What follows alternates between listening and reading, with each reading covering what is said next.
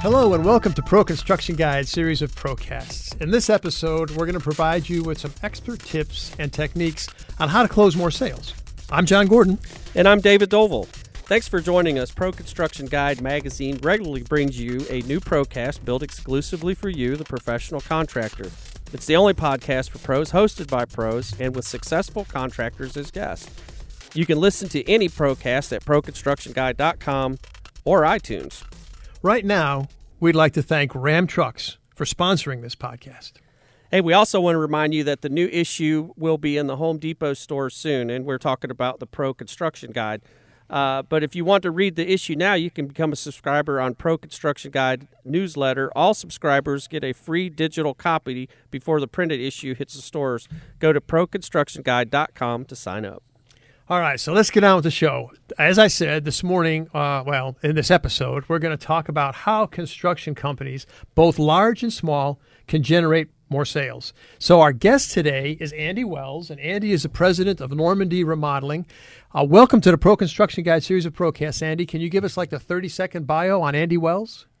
Good morning. Good morning. Good to be here. Uh, sure. Um, I'm glad to be able to share some of the insights that we use to help uh, sell for Normandy. Uh, we've been in business for 37 years. We're in the Chicago suburbs. We do design, build, remodeling all over Chicagoland.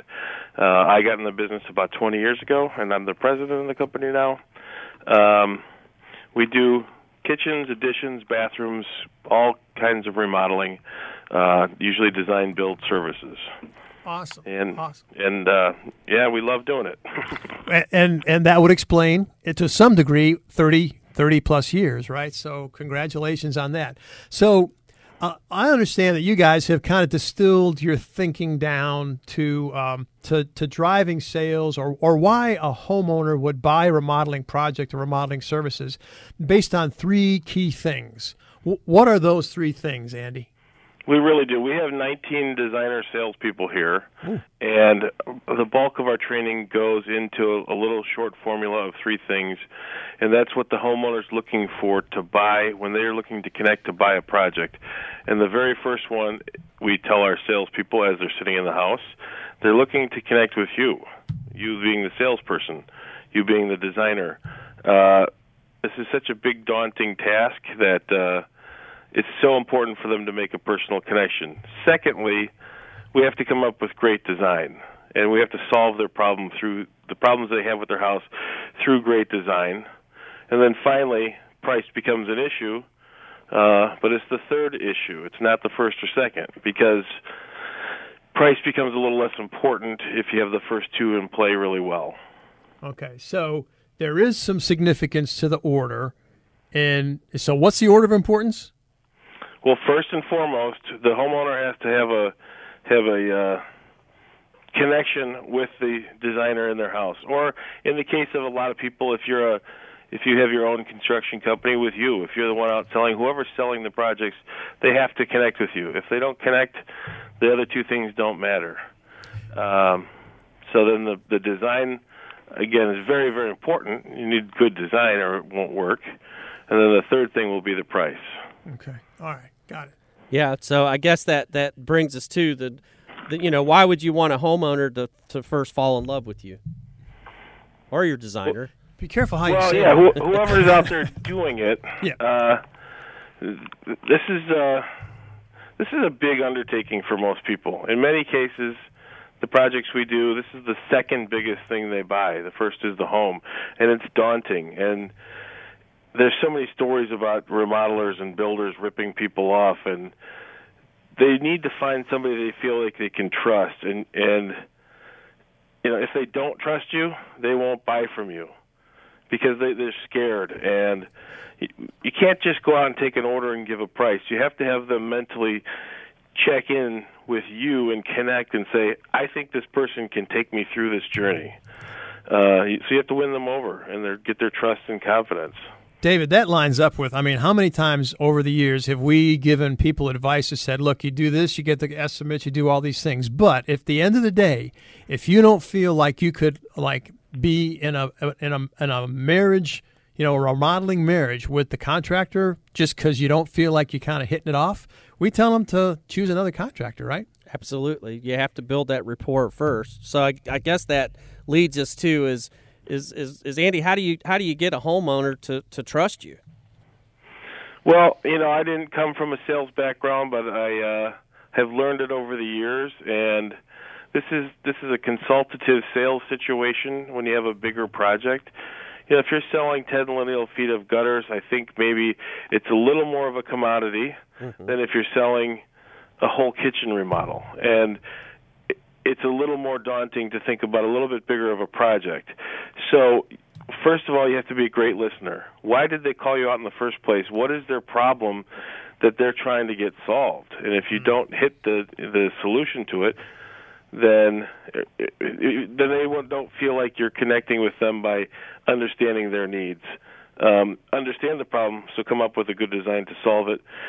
But just keep your commitments. If you say that you're going to be there at five o'clock, be there at five o'clock that's all about trust. If you come at 5:30 or you're always late, they're not going to trust that you're going to get their job done on time. Set your expectations and meet them. It's pretty simple. These kinds of things are pretty easy, but so many people don't do them, and it just any little thing can sour a relationship. Don't just let the dumb things be one of those. And and finally, one of the things we really, really talk about all the time is be enthusiastic about your project and about the people that you're working with and your solution for them. Mm-hmm. People want to work with people who are upbeat and happy and uh, really, you know, want to be around them. Sure, makes so, sense. Yeah, it does make good sense. And just you know, what, if here's something I'm just thinking, um, Andy, if if if you can't be enthusiastic and upbeat about the project for any reason, then that would be one of those things that you just say, "Hey, this is probably not what I'm going to do well," right? And you may choose to pass on the project too, right? Oh, sure. If you and, and I guess it works conversely. If we don't connect with the homeowner, if there's some underlying issue that really does not feel good, we probably shouldn't do the job. It, it, makes good sense. So, look, the, the other thing you talked about, problem solving and, and, and the design, is the way um, you, you, address that. What do you mean that the homeowner uh, buys and, and services and, and, and, engages based on the design that you create? Okay, so we've said the first, the most important thing is they have an emotional connection to you or, or, or just lock in with that relationship. Secondly, now, in, in the importance of the scale of if you're going to sell this job or not, is a good design. You have had to have listened correctly and understand their problems. They may not know the solution to their problems, and they might have given you something, you know, giving you some ideas of what they think they need, but it may be entirely different the solution to their problem. Um, some folk, so some companies strictly just focus on design, design, design. Uh, but even a good design if they haven't connected with you, they may not choose you. Right. So the design doesn't sell itself. Got it. And it has to solve the problem because we've seen some pretty great stuff, um, design wise and flash and flare. But if it if it creates issues for how you live, then big problem. I follow it. But now you also said you can't really sell on great design alone. So if they don't like you, it doesn't matter. Design and then um, talk about. I, I, mean, I think I got it. I don't know if they don't if like they you. Don't, if, here's the thing: if they don't like you, you can have the best design in the world, and somebody else might build that design. Mm-hmm. Think it. about that. Got it. You've you come up with the great yeah. design solution, yeah. and now they choose somebody else to build it. It should be you. Right. I got it. I got it. So, so they just take the ID and say, "Hey, go find somebody they like and say this is what I want you to do." Right. Because they, they, don't trust you. Got it. All right. So, look, before we continue our conversation with Andy, here's a message from our sponsor. They say Rome wasn't built in a day, but it surely would have been a heck of a lot faster with the help of hardworking people like yourself and the capability and efficiency of Ram trucks.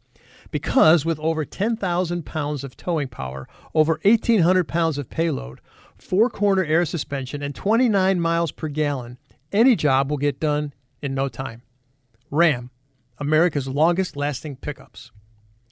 All right, Andy, once you develop that personal relationship so they don't rip off your design uh, and create a great design, now price is the issue, right? So, how do you talk about how that works? Okay, well, price is going to be an issue in almost every job. You know, It's very rare you come to a customer's house and they say, "I have no budget. Spend whatever you want. Here's a blank check." right. So Here price we is go. going to be an issue. Yep. it would be nice. But uh, here's where we train our people all the time. Let's ponder this point. If you don't win them over early on and throughout the beginning stages of the relationship, then this formula kind of switches. And what happens is, instead of you being the number one reason they buy, then the design, then the price, which is the formula we just talked about, Right. it switches where the price becomes the most important, then the design, then you. And basically, what's happening is they're not valuing you in the relationship in this equation, and they're putting they change and put the price as the emph- emphasis as the number one factor. And here, in this case, you become a commodity, just competing on price. And so we're not going to win the price war in a lot of cases because we do nice work. We put a lot of effort into it, and we put a lot of things into it that cost money. So we're not the low end provider necessarily. But you, you clients are less likely to be swayed by the price if they fall in love with you and they love your design. So the price kind of becomes the third tier thing instead of the most important thing. Remodeling always costs more than people hope. Yeah. Always, they never come out and say, "Wow, that's a lot less than I thought." you know. But if my price isn't the lowest, but they trust me and they like my design, they might buy more. They might spend more just to have me in my company. If you think you can get the exact thing, same thing from somewhere else, from somebody else, then why would they buy with you from you with a higher price? You know, you got to make yourself unique and not a commodity. Hey, uh, John, what was your saying about hope? yeah. Uh, there you go. Hey, It's uh, not a really good business strategy. That's right. Absolutely. you can't base it off of hope alone. Uh, so, hey, what's the success rate of this process, Andy, and, and how often does it work? Well, uh, you know, uh, I don't really call these three things a process in them in themselves. This is this is kind of the way we teach people in going about making the relationship and how to and how to I guess go through the process. These are the most important factors of the process. Uh, a whole lot goes into making them like you. That's the sales process. Got it. Okay. So um, it- we, we heard that you have, so to, I guess to help people get that connection, you have three meetings with prospective clients. Um, outline how you approach that because that sounds like a pretty critical part about getting these folks to like you and trust you. Absolutely. It takes a little time. You have to invest some time. If you go out and try to do an estimate in five minutes, you know, by walking off and that's how you measure and give them a price, you've not built a relationship at all. So you need to invest some time into these folks. We have a first meeting at their house so we can kind of get a lay of the land and see what they have in mind and get to know them. From there, we'll have a second meeting in our showroom. We have a showroom here in Hinsdale, and a lot of projects, and, and we'll define the project between that first and second meeting. And a lot of projects get sold here in the second meeting, but if not, we might have to have a third to refine it. Um, but the process is, and the the idea of getting them to love you, it's from the first phone call to the office. We need to be cordial, helpful. We need to show expertise. We build confidence in us, you know, in us for them in everything we do.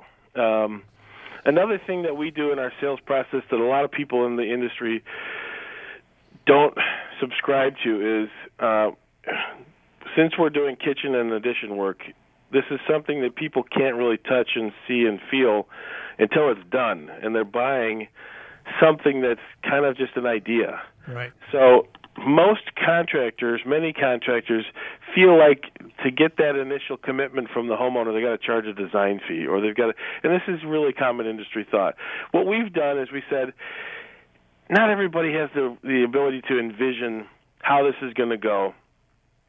So let's give them a taste of it. And we have a little design department here where we'll we'll show some people a rendering or two of of their potential project in their own house from the measurements and pictures we take at the first meeting, and that just lights them up. That really just shows them here we have a little commitment to you.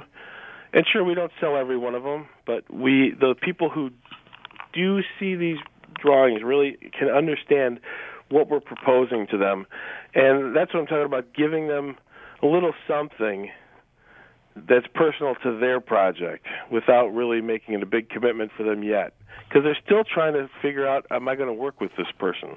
Right. Sure. Yeah, it kind of goes back to that old the old saying is that people don't buy what they can't see. Mm-hmm. So I like I like the idea of giving them a little taste of it for sure. So so what are some other factors that pros should keep in mind during the sales process, Andy? Well, these are just maybe common business things, but you can't lose sight of them. You know, be honest and ethical. You're going to build a long-term business, you've got to make people happy for the long term. It's not just about winning a job and collecting that money. You got to you got to be in it for the long haul. Provide good value. Again, you don't have to be the lowest cost provider, but you can you can charge more and give more and still be a good value. And don't forget design is very important. It's it's about how you listen to their problems and come up with solutions. All right. All right. So I love, I kind of like to end these things and, and wrap them up, um, Andy, just by saying we've got professionals listening who are busy all day, every day. Can you summarize up into three or so kind of key points, the things that you would like our listeners to take away from this uh, podcast? You bet. This is this is what we tell our people all the time, and I would share this. The most important thing, I cannot stress this enough, is that you're selling you. When you do, when you do, you can sell your work for more money because you're unique. You're not a commodity. You know, mm-hmm. if our designers are out in somebody's house, the customer can't get them anywhere else. They can only get them from here. So you're unique. Sell yourself. Get the customer to envision wanting to work with you. Without that connection, until that switch goes off in their head that says, I could really work with this person, then price is really more important than you. So don't forget that. Get them to envision working with you and not everybody buys based on price. If you can do these things, price becomes the third thing in the list of what they're going to do, to, what they're going to check off to choose somebody. And give customers a little something before you expect something. It goes a long way. That just sounds like some really good life practices. Yeah, absolutely. Be ethical, give a little before you expect something. Uh, Andy, look, this is great information, and and I love – that that you're talking to us about this, that you're sharing a success with us, and you're doing it in a way that we can understand, and you're not saying, "Here's this rocket science 12 you know billion step principle that you got to follow." Uh, we really appreciate well first your time and and certainly your talent and and sharing that with us. Thanks so much for doing that. Thanks so much for having me. Glad to be here. You bet. So David, time for us to jump into the spare parts box. Um, something that we think that you want to pull out of the spare part box just to make uh, life a little bit easier. What do you, what do you got this week? I think we were going to talk about uh, the the uh, battery operated small vacuum cleaner. It's kind of a toolbox vacuum cleaner, if you will. Um, you know, it's it's this is a great little tool to have when you don't need to drag that big Ridgid vacuum cleaner in there with you know all the hose and the parts and uh, this is this is great. I'll tell you where I use them, uh, John. And these things are wet and dry vacs. Right. And what I like about them is if I have a customer that's and I'm at their house and and they're telling me they have a problem with the toilet. Uh, maybe they have the phantom flush, or maybe they have a, a flush valve that needs to be replaced.